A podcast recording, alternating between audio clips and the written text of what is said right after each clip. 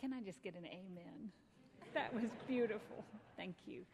I've so appreciated the storytelling that we have been doing during this series, and I hope you all have as well. That's some extra uh, bit of love you've shown us. Thank you. So, King David, he was a man of contrast, wasn't he? I mean, he was profoundly committed to God, and yet he also committed some of the worst sins recorded in the Old Testament. His life was a roller coaster of extreme highs and lows. And as, a, as we have been looking in at his life during this sermon series, we've highlighted a few vignettes of his life. You may recall that the first week we looked at his call or his being anointed by the prophet Samuel to be Israel's future king. And then we explored his, his meeting of Goliath, his giant, that he faced him with courage. Then last week, we looked at his character and some of the not so great choices he has made as we explored David and Bathsheba and Uriah. And then the prophet Nathan, who got David to really look at the mirror and look at himself. And David asked forgiveness and received it from God. Today, we're going to continue our sermon series as we look at David as an example of compassion. So, would you pray with me? oh, holy and gracious God, we pray that your Spirit would be upon all of us this day. Convict us and comfort us in those places that we need it. And may all that is spoken and sung and prayed and reflected upon in our own hearts honor and glorify you. We pray in your name. Amen. Mephibosheth, Mephibosheth. Oh, who the heck's Mephibosheth? Huh? Yeah? I mean, it's not like rolls off your tongue. You could say it, though. It does come if you practice it. It's just one of those characters that we don't really know a whole lot about, although, Mary Lou, thank you, we know a lot more about him now. But I'm going to get to who he is and why he's important in a moment.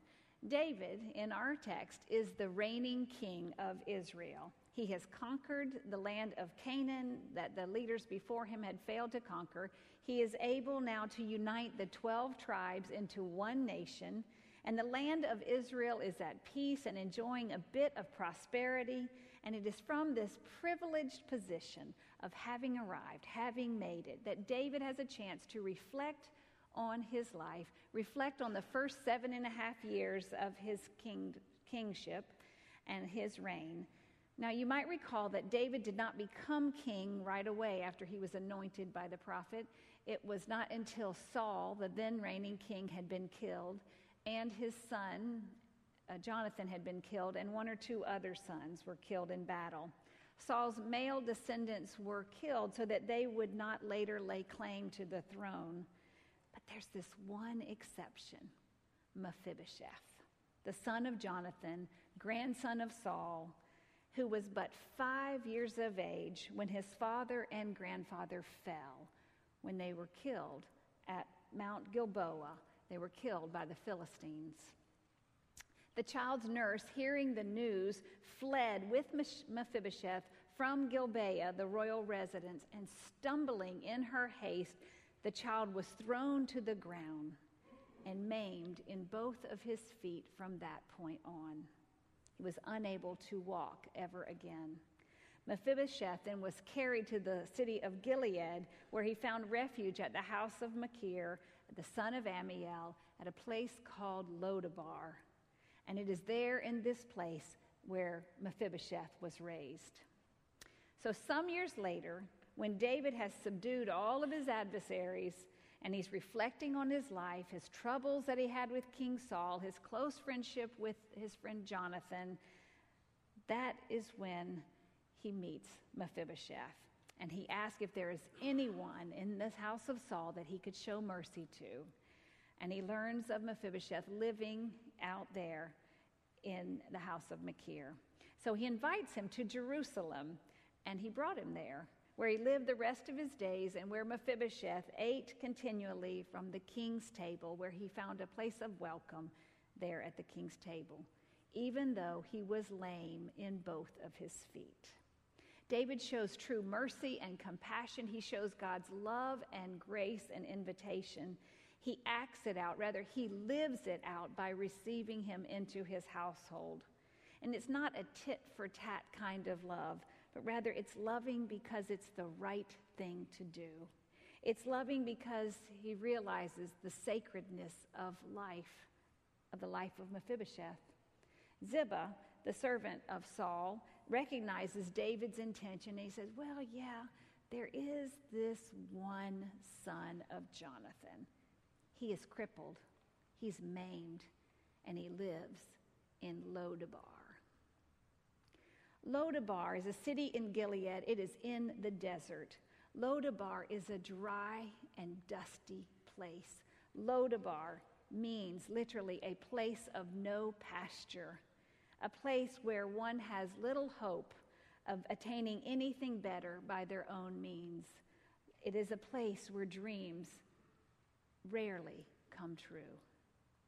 Lodabar represents those places of poverty and misfortune and violence. Lodabar is where we get stuck and are in need of God's grace.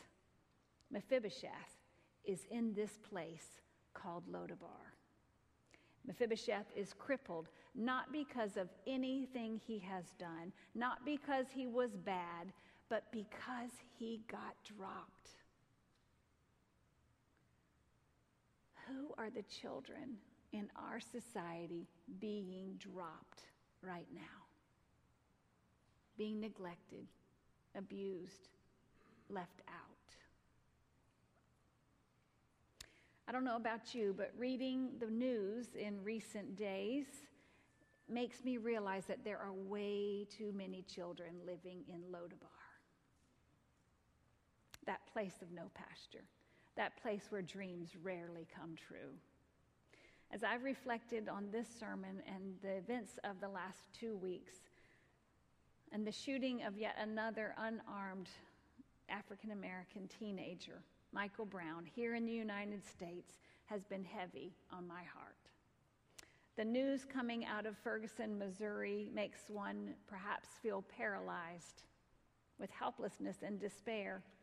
But as people of faith, people who take our scripture seriously, we have got to go deeper. It's imperative for us to look at the issues surrounding it and to understand what is happening to the children who live in Lodabar. Bishop Minerva Carcano is a United Methodist bishop out in California, and reflecting on the death of Michael Brown, she writes this African American young people in Ferguson, in Sanford, and in every community in the United States need our caring attention and a clear word spoken about what is right and what is wrong. It is morally wrong that young African American teenagers are being killed in our communities. Racial ethnic communities should not be treated as war zones. A white police department in a predominantly black community is a clear sign of racial disparity that should be questioned. And all of this merits prayerful conversation with African American young people, with the members of our congregations, and with the leaders in our community. Right now, this is particularly true for the people of Ferguson. However, the rest of us should not wait until what happened in Ferguson happens in our own town. We should start now having the deeper conversations about racism, racial profiling, and economic injustice.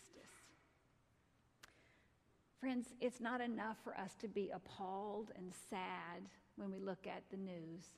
I think as a church, we need to lament. We need to lament the shattered hope of a family who has lost a loved one, a loss that will reverberate for generations. And we can also lament the social sins of prejudice that are rampant in our world today. Besides lamenting, we can listen and learn. If we are confused about the response to Michael Brown's death, it might be worth our asking why. How might your experiences and mine keep us from understanding the significance of that shooting? And how might we expand our educational and relational horizons to better understand the struggles of people of color or sisters and brothers who are different from us? This week, I began taking a hard look at my own life and I started asking myself, who is it that I choose to hang out with? How could I broaden my relationships with people who are not like me? Racially, socioeconomically, even religiously. This was one of my 2014 New Year's resolutions, and it was a sad reality for me to admit that I've not done very much on that particular resolution. So I'm committing myself this week to do one small act of racial reconciliation. And perhaps you will reflect on that in your own life and join me. And also, we can remember the words, live out the words of Isaiah to do our part to loose the chains of injustice. As the church, the Christian community, we must get out of our buildings and engage more with our communities so that we can shape policies that are more just and provide for reconciliation on all, on all fronts. I know this could be a hard sermon to hear but I believe that if we are going to seek out the children who live in Lodabar and invite them to come to our table, then act we must. I also realize that there are many of us who do not live in Ferguson or along the Gaza Strip, but feel like we live in Lodabar right now. Perhaps you are in that place where dreams rarely come true that place of no pasture. Perhaps you were struggling yourself with a bit of exclusion and fear, addiction, or helplessness. If that is the case, I hope you will listen closely to the rest of Mephibosheth's story. For Mephibosheth is this crippled boy, significant in the Old Testament and the New. He is an outcast. He is a fugitive. He is living in fear of constantly harboring that dread that he is going to be found. And he is found by David. And the poor child fell on his face in terror. For all he knew, he was going to be killed, just like his father and his grandfather and his uncles. But David told him, Do not be afraid. Mephibosheth expected the wrath of the king, but rather he received grace unimaginable, lavish grace. David showed him kindness. He need not fear, he would be under the king's protection. David would restore to Mephibosheth all the land of his grandfather Saul, and best of all, he would get to eat at the king's table with all of his family.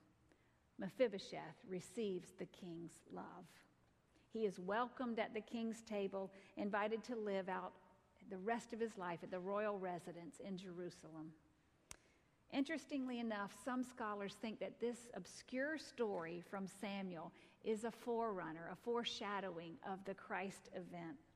Let the children come to me and do not stop them. Come to me, all you who are weary and heavy laden, and I will give you rest. Come, Mephibosheth. Stop hiding. Stop living in fear and come to my table. Friends, it's kind of like God leaving glory to come to a place of no pasture where broken people dwell. It's like God leaving a place to come to, well, this place, this place that you and I dwell. And God comes to offer us hope and an invitation to enter the royal residence and to sit at the table. You are invited. All of the children who live in Lodabar are invited. As I close, I want to share with you one more story of the, the way our compassionate God surprises us and moves in our lives when we least expect it. You see, I'm going to tell you about a dream I had many years ago while I was in college. I don't normally tell my dreams, but this is a special one. I had been visiting my college roommate in Jekyll Island. They had visited, they had rented a house for the week, and I went up for a couple of days. And we had a great time. And well, who wouldn't in Jekyll Island, right? It was a lovely time away. But one night while I was there, I had a dream. It was a very vivid dream. It was a, I was in the city, uh, I mean a village, and there was a dirt road, and the road was full of people, old people, young people. It was crowded, and I realized all of a sudden that Jesus was in my dream. Now, I have never before or since dreamt about Jesus, but this particular night I did. And Jesus was just like I imagined him. He was dark skinned and long hair, and to me, he looked completely without blemish.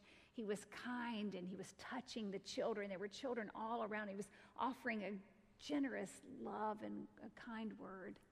And all of a sudden, in my dream, I realized that I was one of those children standing near him. And I woke up from the dream feeling that I had been in the very presence of God and that I was loved and blessed. Well, I told my host about the dream. It was a wonderful dream, as you can imagine, and I went home. A month later, I went back to college in South Carolina, and one night I'm sitting on the our dormitory had a big swing, and I found myself sitting.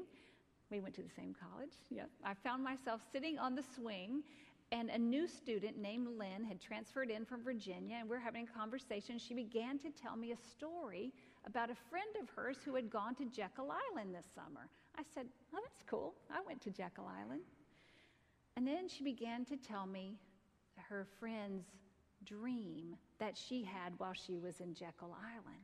Well, I began to kind of freak out a little bit because she began to tell me my dream. She said, there was Jesus and there were children all around, and Jesus was touching them and inviting them in and hugging them and blessing them and, and just loving on them. And I said, Lynn, why are you telling me this story? And she said, I don't know. Then the only difference in her friend's dream and mine was that her friend said to Jesus, I wish I was one of those children.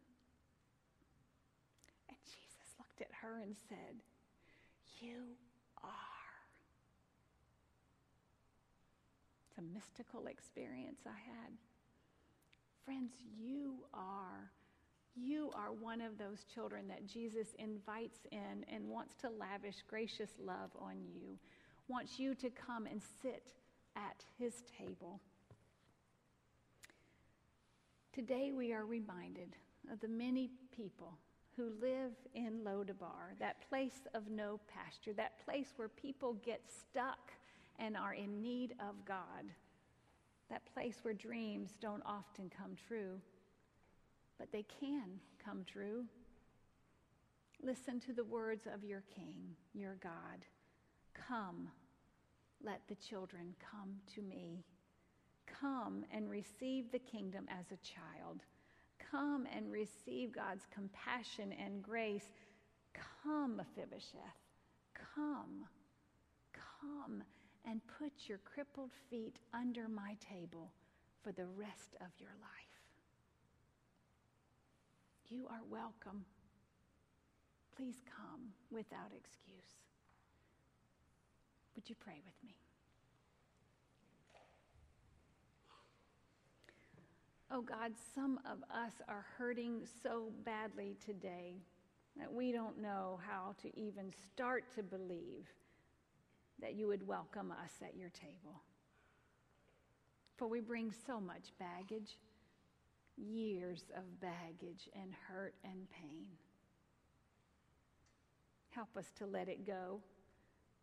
Let go of the hurt, the pain, the fear and receive your gracious invitation of life. As we struggle to understand this complicated situation in this world that we live in, help us to find the parts that you want us to play and allow us to use our gifts of healing to offer authentic healing in this world that needs it. And with the compassion that David showed Mephibosheth, help us to ponder the meaning of the life of young Michael Brown. And as we consider, help us not be defensive, but to be creative in ways that we can reach out to those who are different from us.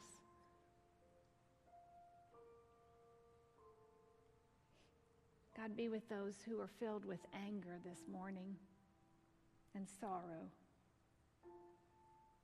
And those who are mourning and desiring to be filled with your hopeful presence. And finally, Jesus, we ask you to help us not to ignore or run from uncomfortable situations. For we know that you are in the business of reconciliation. And we pray for that spirit to be upon all of us in our homes, in our workplaces, with our neighbors, with one another, so that we could all hear the tender words of your welcome and find ourselves included at your table.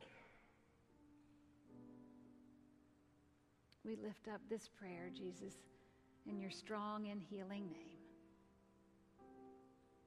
Amen.